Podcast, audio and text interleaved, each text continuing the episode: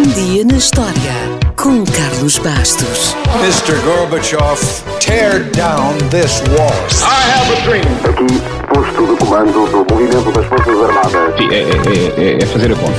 Houston, we have a problem. Yes, we can. And now for something completely different. A 18 de julho de 1917 tinham passado menos de 24 horas sobre uma grande mudança em Inglaterra, mas que ecoava pelo mundo inteiro. É que no dia anterior, o rei Jorge V, sob grande pressão popular, proclamou que o apelido da família real britânica ia passar a ser outro.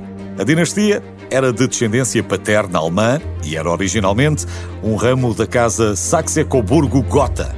Era assim que era conhecida e apresentada à família real inglesa, mas a partir desse dia ficariam a ser conhecidos no mundo por um apelido muito mais curto e muito mais britânico: os Windsors. Ora, como é fácil de imaginar, não se muda assim de apelido de um dia para o outro, e muito menos numa casa real. Então, o que é que aconteceu? Em síntese, a Primeira Guerra Mundial. Esta foi uma guerra a uma escala nunca vista até então, a todos os níveis, incluindo no sofrimento e no ressentimento. Por isso, em 1917, o sentimento anti-alemão estava no auge no Reino Unido.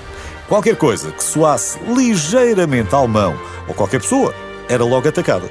E não estamos a falar em sentido figurativo, era mesmo a sério. Portanto, qualquer coisa que soasse, parecesse ou fosse alemã era mal vista. Ainda por cima, com o fim da Primeira Guerra Mundial à vista, o Kaiser Guilherme II, primo do rei Jorge V e neto da Rainha Vitória, começou a atacar a Grã-Bretanha com um novo bombardeiro pesado com um nome que os ingleses associavam ao seu próprio rei, Gotha. Tecnicamente, o nome completo do bombardeiro era Gotha G4 e era uma arma terrível.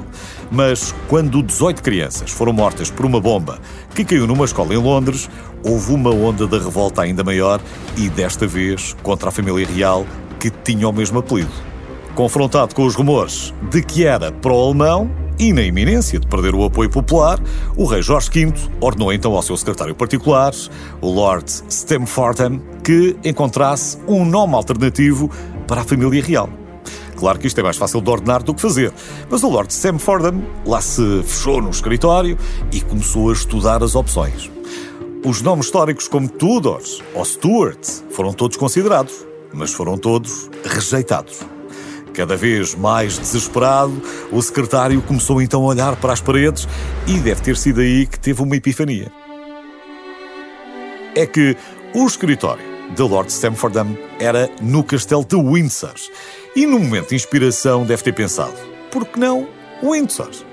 A monarquia usava o castelo desde que foi construído no século XI e o nome não podia ser mais inglês. E o rei concordou. Jorge V emitiu então uma proclamação real que dizia que renunciava a todos os graus, dignidades, títulos e honras e que dali em diante a sua casa e família seriam denominadas e conhecidas como Casa e Família de Windsor. E assim foi. Até hoje, os Windsor já tiveram três reis e a atual rainha, a Rainha Isabel II. Já agora, o nome germânico tinha resultado do casamento da Rainha Vitória, que era o último membro da Casa da Hanover, com o Príncipe Alberto de Saxe-Coburgo e Gotha, da Alemanha, e assim permaneceu durante 77 anos, quase até ao final da Primeira Guerra Mundial. A tudo isto, não deve ter sido estranha a abdicação do czar Nicolau II da Rússia, também em 1917. O czar Nicolau II, o Kaiser Guilherme II e o rei Jorge V eram primos em primeiro grau.